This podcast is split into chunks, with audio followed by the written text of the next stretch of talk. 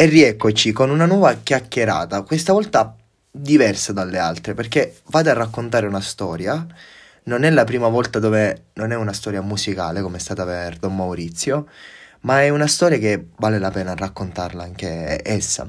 È una storia per me toccante, perché diciamo che questa persona che adesso ho accanto, l'onore di avere accanto, è la mia prima fan, la mia professoressa che mi ha aiutato a diplomarmi con successo, quindi vari ringraziamenti andranno a lei per quel diploma che attaccherò un, un giorno al muro. Ed è eh, la persona molto importante, una persona molto importante per me. Questa persona è mia mamma, che ho convinto a raccontare una sua storia eh, e che adesso vi andrò a presentare. Buonasera a tutti. È molto timida, ho, ho avuto difficoltà a, e quindi dovrò farla entrare nella, in questa sorta di parte che deve raccontare tutta la sua storia. È una storia abbastanza pesante. Un po', un a, po' pesante. Diciamo a tratti allora. Sì, un po' a tratti, sì. Tanto i fazzoletti ragazzi li abbiamo preparati, quindi gli ho, gli ho, detto che se piange ancora meglio, così sfruttiamo un po'. Spero di no. Comunque, oggi si parla di malattie rare. È una cosa che non sentiamo forse spesso parlarne perché magari è un qualcosa che, che se tocchi eh, quell'argomento eh, può cadere eh, nel trash oppure può cadere eh, non viene capito abbastanza bene quell'argomento. Quindi voglio trattarlo con una persona che eh, ne soffre di una malattia grave, che mm, questa malattia eh, non, non, è conosciuta forse un po'... No, no, è una malattia eh, che è stata, mh, è stata scoperta di recente, ancora ci sono studi aperti su, sulla malattia perché comunque non ha una cura definitiva, ma una semplice terapia eh, che ti aiuta a ritardare, insomma, si spera aiuti a ritardare i, gli attacchi che provoca questa malattia. Quindi per tanti anni è stata eh, diagnosticata come sclerosi multipla, ma in realtà eh, si è scoperto poi di recente, circa dieci anni fa, che non è proprio sclerosi multipla e che i farmaci per la sclerosi multipla non aiutano a, a, a stare meglio, insomma, e, e quindi l'hanno, l'hanno, separata, chiamandola appunto spettro dei disordini della neuromielite ottica, quindi eh, l'hanno proprio separata tassativamente dalla sclerosi multipla, sì, con terapie completamente diverse tra l'altro, quindi... E quindi capite già eh, la, eh, fra virgolette il cambiamento, quindi non diciamo che è un, la stessa malattia perché poi si fra la gente delle volte ah ok l'ho capita quindi ci sono ovviamente degli studi eh, tutto quello che adesso lei racconterà l'ha vissuto su, in prima persona. Quindi sì. magari questo ad oggi lo faccio anche per dare forza eh, a chi mh, mm, mm, in un momento difficile della sua vita non trova quella forza per andare avanti oppure si sente solo.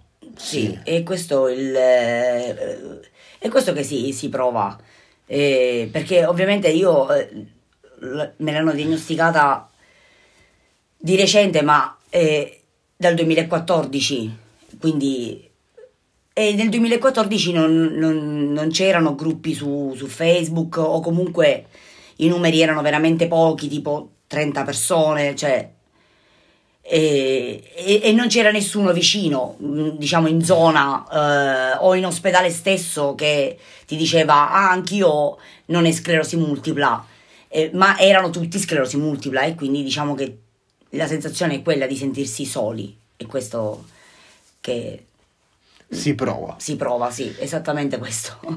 Quindi immaginatevi eh, di, di, essere in questo mondo e magari dite, cazzo, perché proprio a me? Questa è forse stata la tua...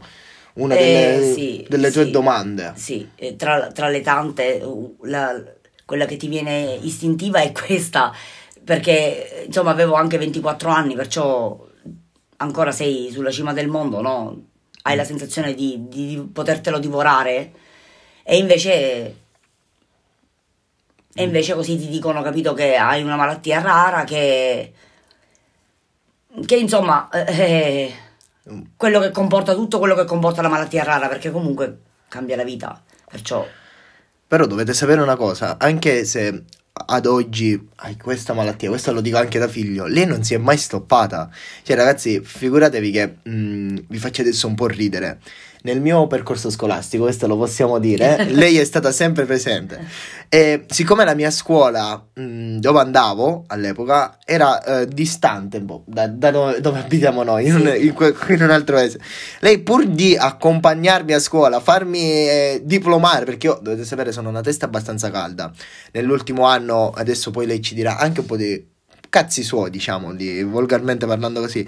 Quindi d- capirete abbastanza delle cose. Avevo sco- ho incominciato a lavorare con mio padre e lei è il mio capo in azienda, quindi è una figura abbastanza forte mia mamma. Fa quadrare Qual è il tuo compito? Dillo tu. Quadrare i conti.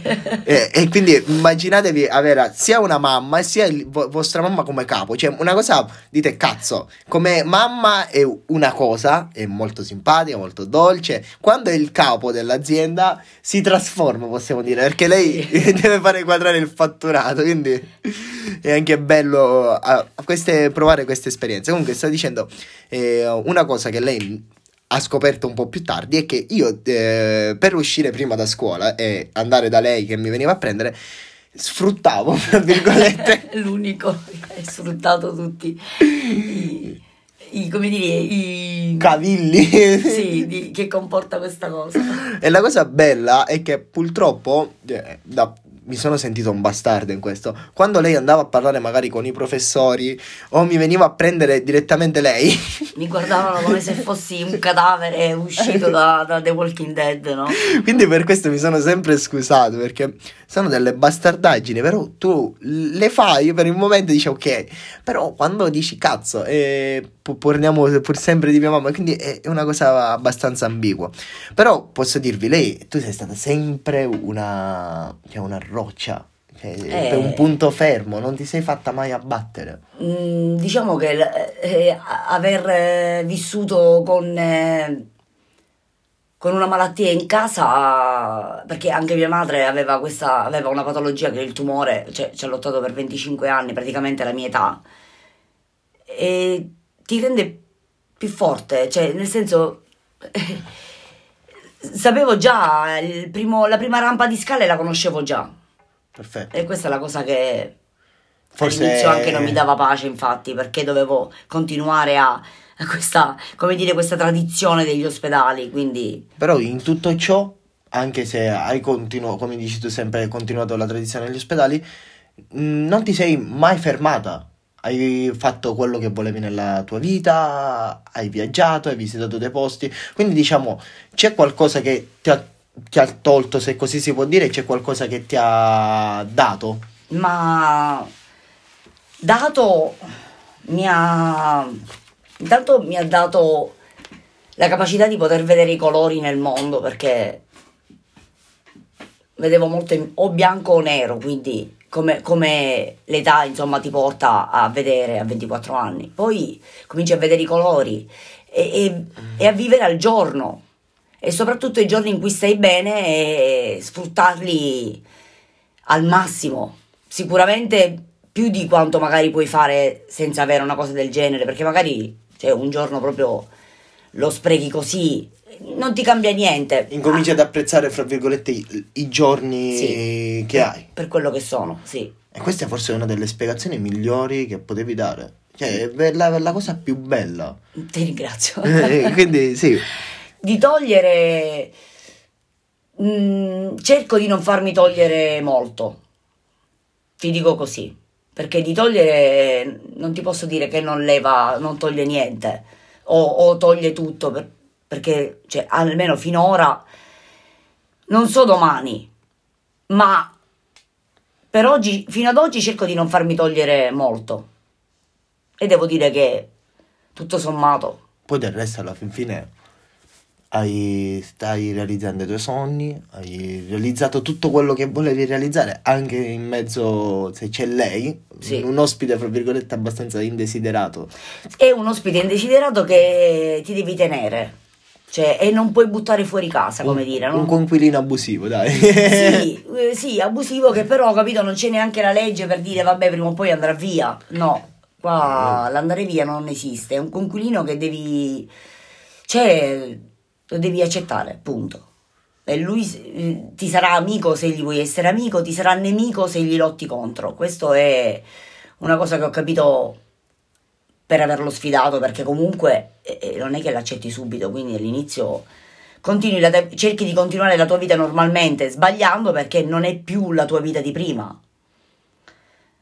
Vabbè, questo Quindi... è, è anche secondo me, questo lo posso dire da figlio e anche distaccandomi adesso dalla parte dell'intifristatore. Quando è arrivato il, il Covid facevamo massima attenzione tutti, ma non perché ci pesava il fatto che magari tu ti ammalavi, Certo. ma il- le conseguenze. Più che altro quando hai una persona accanto è anche difficile da spiegare agli altri perché magari non va in un determinato posto. Io addirittura dopo la pandemia cercavo di evitare tutti i posti ehm, affollati.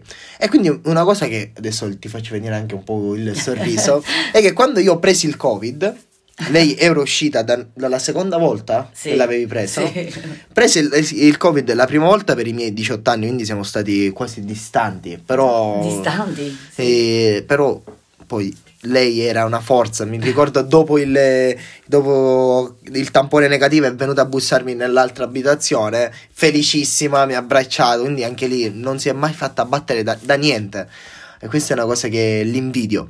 E poi la seconda, Eh. quando ho preso io il Covid, non l'ho preso né in discoteca, ragazzi, né in un pub, né in giro, lo dico io, lo dici tu dove l'ho Eh, preso. a scuola. Quindi io già che non volevo andare a scuola. Inoltre, purtroppo, cam- camera mia non è una camera abbastanza grande, quindi io ho chiuso qua dentro tutto il tempo. Sì. E, e- e tipo io che mi lamentavo sulla scuola e lei che non mi poteva dire niente. È stata la mia soddisfazione più Sì, grande. Sì, devo dire che... Eh, quindi sì, anche lì eh, si fa molta attenzione, io lo posso dire da figlio, e quindi eh, alleggerisci un po' il peso dell'altra persona, lo, lo si condivide, fra virgolette. Sì, sì, questa è un'altra cosa che durante il Covid mi sono resa conto di un'altra cosa che prima non, non mi ero resa conto, cioè di quanto era pericoloso per me e, e questa sì. E, e diventi, ah, la paura è anche questa, che di diventare a volte un peso anche per la tua famiglia. Poi essendo cresciuta con una mamma con una malattia, eh, ho pensato tante volte... eh, eh, perché eh, dovevo dare questo peso anche a te, anche a, a- ovviamente a papà. E queste sono cose che, Ti segnano un po'. eh sì, Però per noi non è stato mai un peso. Il nostro peso, il- per me, il mio peso personale per lei è stato lo studio, però la ringrazio tantissimo perché ehm, sono arrivato al terzo superiore, lo dico, non, non ero abbastanza bravo. Forse lo ero, ma dovevo scoprirlo, lei mi ha sempre detto. Quindi di questa cosa la ringrazio sempre. Lo, lo dovevo scoprire e lei mi ha aiutato anche a scoprirlo.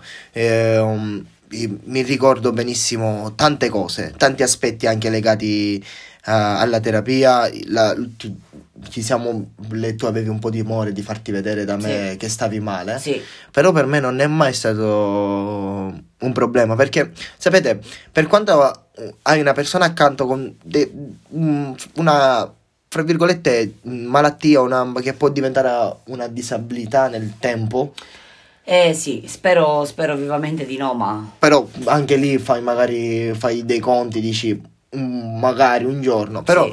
Eh, per le- lei non si è mai fermata e, e io non, mm, ero sempre lì a dire cazzo, è molto forte, più forte di una persona secondo me normale, a sfidare, a fare, ha realizzato tutto. Eh, fig- eh, ragazzi, eh, camera mia l'ha realizzata interamente lei, cioè ha preso, io, non- voi non l'avete mai visto, fra virgolette, la mia camera e il mio studio, però ha realizzato per me una sorta di libreria dove metto tutti i miei ricordi e l'ha fatta interamente, l'hai fatto tu. sì, sì, È stata forse è realizzato la, dove abitiamo noi, casa nostra, è stata lei l'architetto, diciamo, sempre, se non si è mai tirata indietro, anche forse anche nelle giornate dove stavi un po' male. sì. E sono le cose che mi hanno dato, cerco di, di fare le cose che mi danno la spinta di alzarmi, e, e quelle che ti danno la passione. E quella passione proprio l'hai ricevuta anche, secondo me, dai piccoli... Sì, dalle sì, piccole cose. Dalle piccole cose, esatto. Magari alzarsi la mattina, noi abitiamo in campagna, lei ama la campagna, io la, la straodio. e quindi adesso tocchiamo anche qui un altro fatto.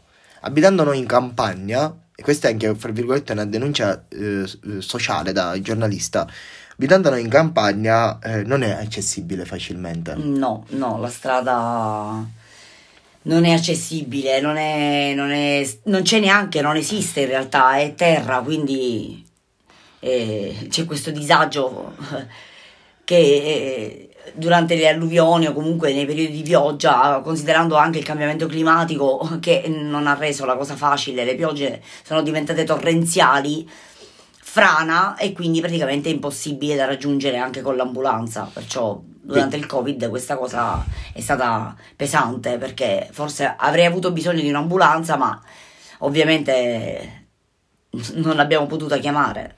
Quindi ragazzi magari mh, mm, immaginatevi coronate il vostro sogno e arrivate a costruire quella che è casa vostra e qualcuno eh, vi mette un ostacolo. Un ostacolo che magari voi eh, non potete superare per chi ha una disabilità, per chi ha una malattia, queste si chiamano barriere architettoniche. Ci sono stati molti servizi e qui non sono a raccontare soltanto la storia di mia mamma, ma qui anche come giornalista, perché adesso dal mio punto di vista posso dire da persona sana, in salute, ok, mm, mm, magari cerco di fare qualcosa, ma dal punto di vista di una persona che ha una malattia, la barriera architettonica è qualcosa di veramente eh, angosciante, se così si, si, si, può dire. Sì, ti senti isolato.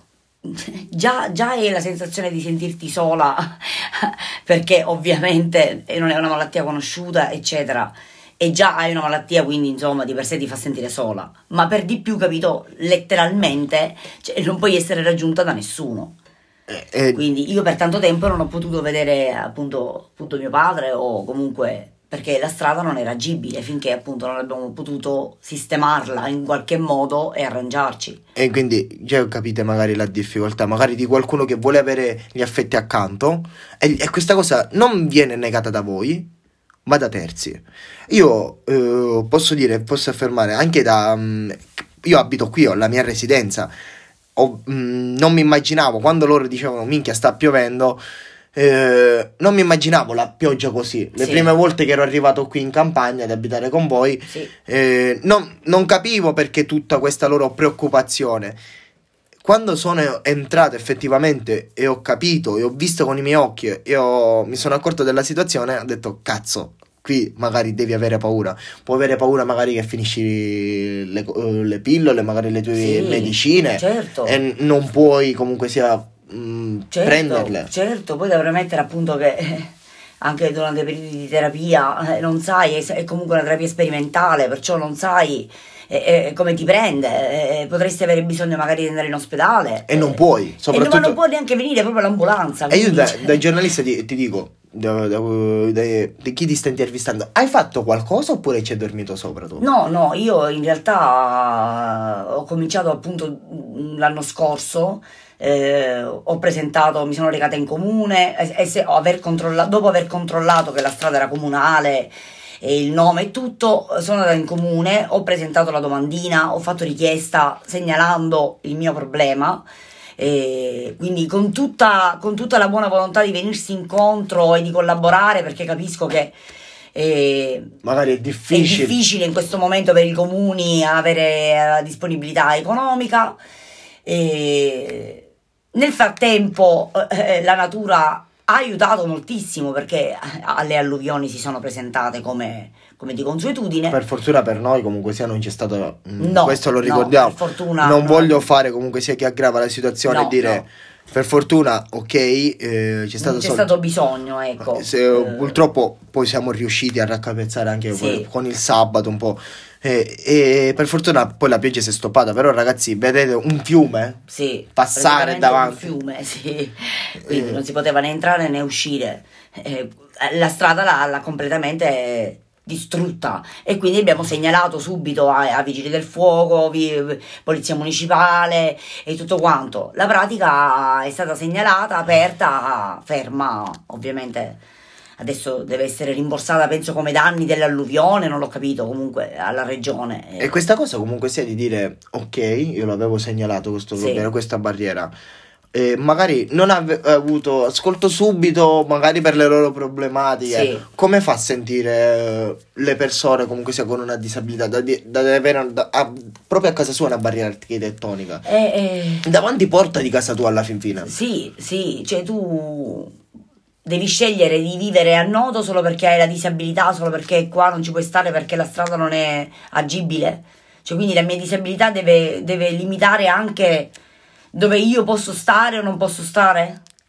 Questa forse è la cosa più bella. Cioè, mh, vedete, anche lì non, non è più un fattore di ok, la strada per un capriccio, Esatto, sostanzialmente. Esatto, perché fino a che non mi sono aggravata comunque non avevo fatto niente perché Sti Ho cazzi, fa- dici. cioè non me ne fregava niente onestamente prendermi le- tutti i meriti per questa malattia non è che proprio ti, Eh va- beh. Eh. ti vada ecco quindi fino all'anno scorso fino a due anni fa che non facevo questa terapia non, non- non avevo fatto niente cioè ci, ci arrangiavamo cioè. Mm, Poi col senno di poi anche noi ci siamo preoccupati, posso dire, quando vedi la- eh, una- un suolo di una parete che ti cade dopo la pioggia, dici cazzo. Cioè, c'è da preoccuparsi, ragazzi. Voi non potete vedere la situazione in quella strada, ma vi assicuro, è un letto di un fiume che ha buttato tutto, tutto quello che magari noi ci siamo arrangiati nel tempo, voi Sì, avete sì. sistemato le buche, Sì. voi stessi.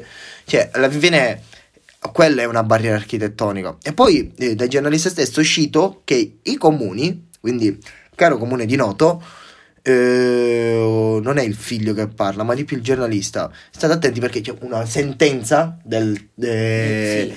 della Corte Costituzionale di, di Assisi dove dice che se il comune, in sostanza, non cito comma per comma perché se cadremmo anche nel banale, se il comune ehm, non favorisce, fra virgolette, eh, gli scivoli per i disabili, non Sì. ci sono in certi scivoli, ci sono...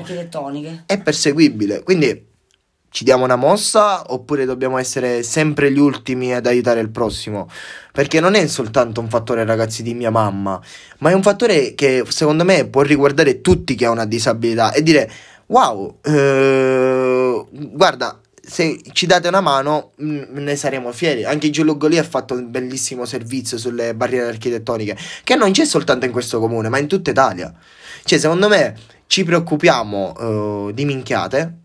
Da milanista vi posso dire ci preoccupiamo dello stadio San Siro perché è patrimonio dell'UNESCO, eh, ci sono dei progetti per farlo nuovo, ma poi non ci occupiamo magari della, della società. sì di- cioè che poi alla fine dietro la porta di casa ne abbiamo tanti di problemi E quindi dici, cazzo, Sì, non deve essere, la disabilità non deve essere un, un Mm. ostacolo, più di quanto non lo sia.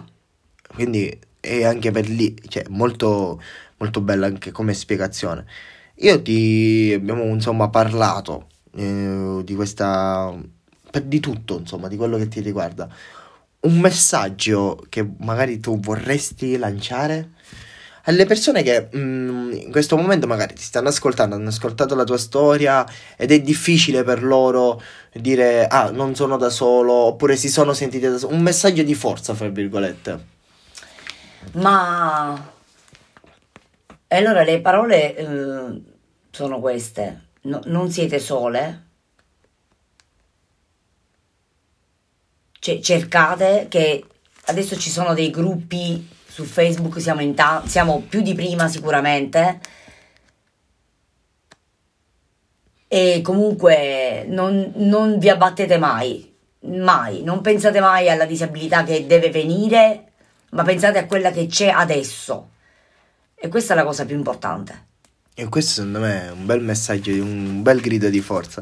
Comunque, per concludere, anche vorrei strapparmi una risata. Lo- oggi l'ho costretta a raccontare la sua storia, perché per lei è sempre molto difficile. Eh sì, Spiegarla un po' a tutti quando ti chiedono che cos'hai. sì, perché non è un nome facile, perché non è una malattia conosciuta, perché non è... Quindi la gente magari dice "Mm, che cos'è?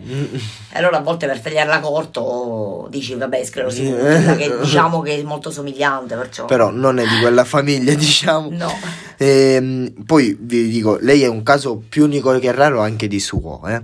Per me non è mai stato un peso, tranne il sabato mattina quando io sono libero ed arriva l'ora delle pulizie e te la trovi già alle 8, lei dovete sapere, eh, sei amante di rock, questo lo possiamo sì, dire. questo sì, sì. sempre. Quindi eh, incomincia alle sette e mezza, lei si, si fa le sue cose, si sistema, alle sette e mezza del mattino, dopo un po' parte un po' il canale Eh, MTV sì, Rock. Sì, vi assicuro che aspetto alle 9, quindi Le- sveglio. e, e- e- quindi parte diretta e poi ti senti che incomincia ad avvicinarsi alla camera. Dopo un, po', un paio di minuti io capisco che è il momento, quindi apro la porta, lei non ti dice buon dì e parte a, a razzo. Cioè, meriterebbe un video solo per questo delle telecamere nascoste. Però alla fine posso dire che sono contento ehm, di, di tutto, di averla come persona, di accanto, di averla come mamma. E dovete sapere che io l'ho conosciuta perché lei non è mia mamma biologica, ma mia mamma adottiva. Eh, però non potevo desiderare di meglio. Ho condiviso con lei ogni passione da partire da quel giorno di 15 anni fa, Sì. all'incirca, quando ci siamo incontrati per la prima volta e io ero un moccioso con i capelli a scodella, perché non chiedete perché portava i capelli a scodella, ma ehm, dissi una frase e questa l'ho detta anche al, al suo matrimonio, nel discorso, insomma.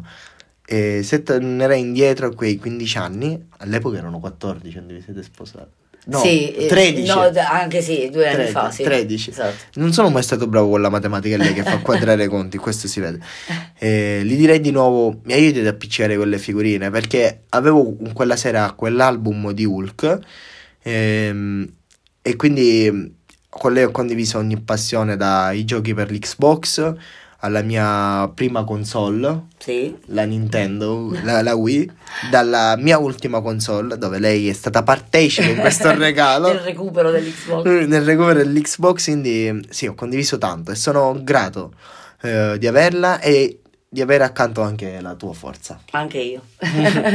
Quindi ragazzi, grazie per aver ascoltato, spero vi sia piaciuta e noi ci rivediamo settimana prossima con un'intervista particolare, ritornerà un cantante e quindi state sempre collegati con noi e ci vediamo settimana prossima. Grazie ancora Mami Alla prossima, grazie. grazie mille ragazzi.